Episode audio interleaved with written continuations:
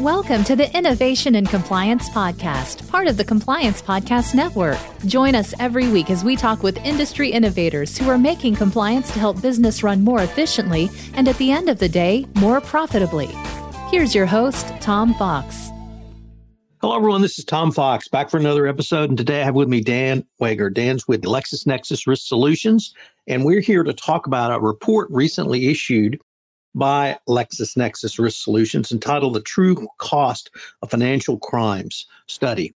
It's a fascinating report, but it has lots of implications for the compliance professional. So I wanted to uh, have Dan on to really take a deep dive into this. So, Dan, with that incredibly long winded introduction, first of all, welcome and thank you for taking the time to visit with me today. Thank you, Tom. Thanks for having me. Dan, can you tell us a little bit about your role at LexisNexis Risk Solutions and the team you have literally across the globe helping you facilitate that work for your clients? I'd be glad to, Tom. I lead the financial crime compliance strategies for LexisNexis Risk Solutions, and I have a global team that focuses on identifying market opportunities, merger and acquisition opportunities, regulatory developments, and anything related to uh, our development of products and data to serve our customers in the areas of anti-bribery and corruption, anti-money laundering, sanctions screening, and sanctions enforcement in related areas. Dan, many of the listeners to this podcast are anti corruption compliance professionals, and many work in commercial corporations, not financial institutions, not financial services institutions. So, one of the things I'm trying to do is bring people like yourself on the podcast to really help the anti corruption compliance specialist who's in the commercial corporation understand financial crimes and how, in many ways, the bad guys from the financial crimes world are migrating over to the commercial world because it's softer targets. Whereas financial institutions and financial services companies have been worrying about financial crimes for quite some time, not so much on the, the commercial side. So, what I wanted to start with is the report itself, the true cost of financial crime study. What led to this report and how has your client base received this? Well, they've received it really well. The report is something we've been doing for, I think, over five years now, and we've done it at the regional level. We've done it in, you know, major regions of the world for years. This is our first year of doing a roll-up overview where we bring together those regional studies into a global view and it's designed to be you know an empirical you know, statistically sound sampling of people in the industry that oversee compliance processes in any area of financial crime compliance and to establish costs and trends. And the report is, besides just being a cost insight, is designed to provide some particular insights around labor versus technology and other trends that the industry is facing. So I was really intrigued by one of the major sort of ways you structured the reports, and it started with high level observations. Could you give us the high level observations from the study? Absolutely. So when we look at the you know overarching observations, we summarize it into six key findings. One is focused on simply the staggering level of cost when you bring the regions together. And our methodology shows that the true cost of compliance globally is in excess of $180 billion a year.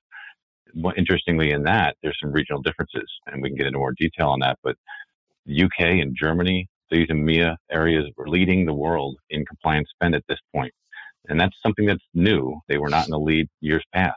We've also found that each region has its own risks and issues. Different areas are struck by concepts of bribery and corruption in different ways, things like de-risking.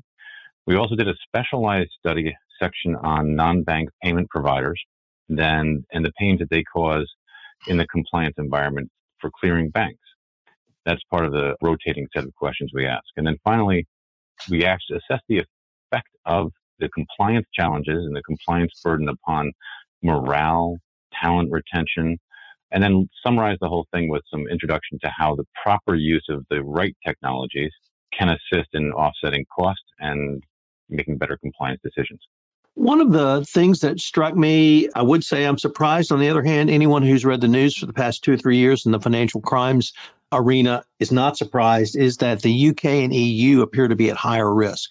On the one hand, one might consider Western Europe, relatively sophisticated in terms of its controls.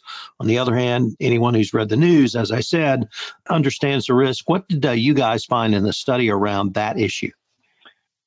Well, interestingly, this for anti-bribery and corruption professionals, obviously there's been some recent news about a major settlement with a European airline manufacturing entity, and this related to both anti-bribery and corruption for the FCPA and related to export control violations.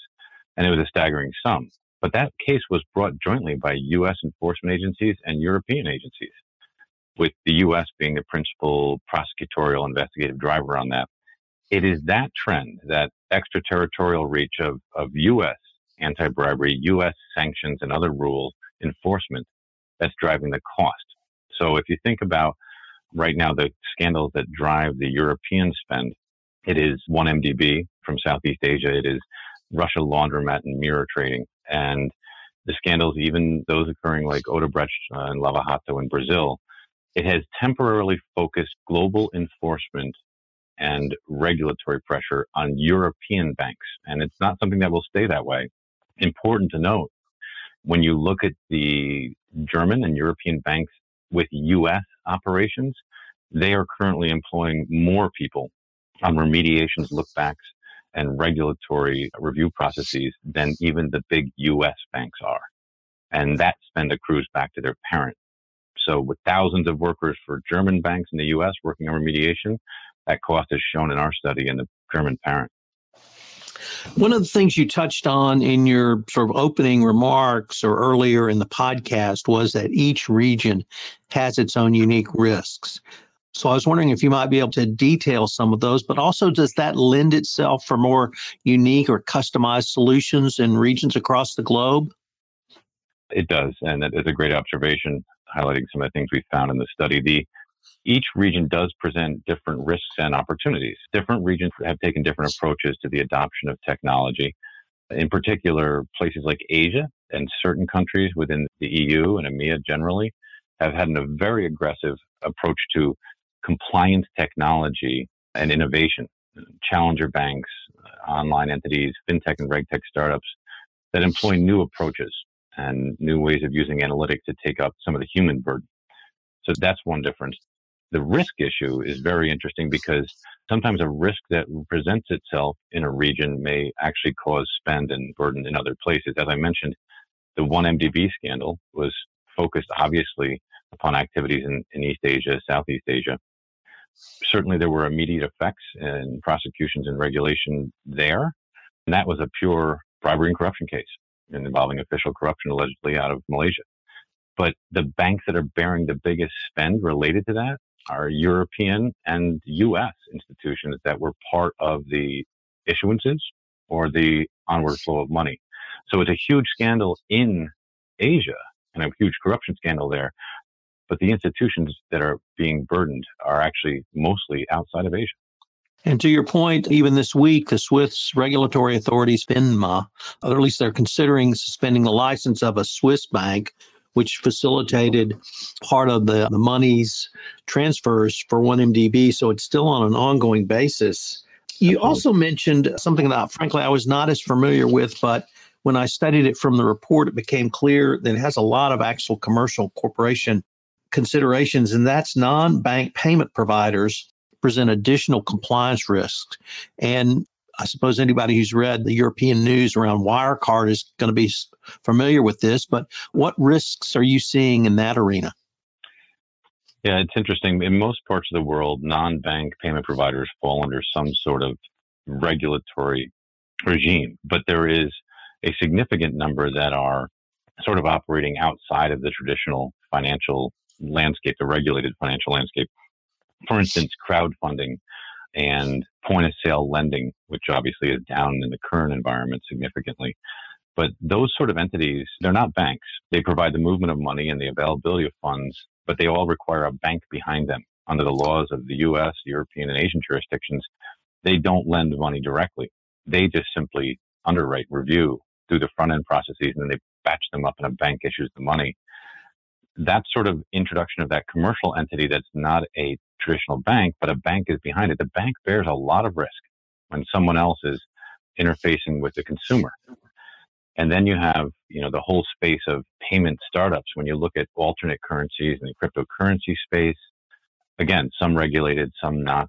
these are entities with which businesses are going to continue to find more and more interaction and obviously risk.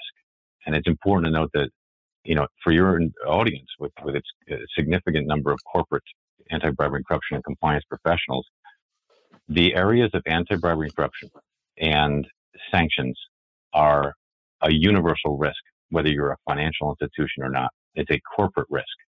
And some of the biggest corporations in the globe are either under investigation or have come through investigations and penalties recently because of sanctions or bribery issues. It's the natural move by the government away from the banks to the next target, which is the corporate world. So the next topic was the negative impact on financial institutions, and you touched upon that a little bit, particularly in the context of European banks. But I was wondering if you might have some broader comments about that as well. One thing that we found that was really interesting is obviously the cost and burden is something that you know everyone understands the challenges it presents. But one of the things that the study bore out was that we asked compliance professionals and leadership in this space to say, is this having an effect on your ability to hire workers, to retain talent? Is your workforce less effective because of the heightened compliance burden? And perhaps uh, where does technology sit in that? Do you use technology to lessen the human burden? Shockingly, we found significant concern among compliance professionals that the demands of regulators and laws, the increasing requirements that are needed to onboard an entity, to review and conduct proper due diligence, they're having a negative effect on their workforces. They're just losing productivity, they're losing good people, and they're having a harder time finding talent in that space. And this is something that I've found with our corporate clients as well as our financial institution clients. We have a sizable number of corporate clients that we serve in this environment, and they are being increasingly challenged to implement robust controls without significant increases in budget. So, Dan, the last sort of key finding is really a prescient for the anti corruption compliance practitioner. So, I'd like to spend perhaps a little bit more of time on this. And it's a layered approach to compliance is favored. First of all, I really like the phrase layered because nobody in the ABC world phrases it like that. And as I studied the report, it became clear that's a really important insight and a way for a compliance practitioner of, of any compliance trade sanction, anti bribery, anti corruption, antitrust, environmental, it doesn't matter to think through the risk management you have in a compliance program, but also the recognition that financial crime compliance initiatives can provide broader benefits to businesses which implement them. So I was wondering if you could kind of detail the findings from the report under key finding six. Absolutely. And you raise a number of great points there. One is just to baseline with your significant number of corporate listeners, non-financial institution listeners, that just a reassurance that the challenges you face are not unique to your space. There are still many global banks whose anti-bribery and corruption programs rely upon the sending and receiving of emails to request the authorization to spend with public officials or state-owned entities, you know, systems where it's highly manual.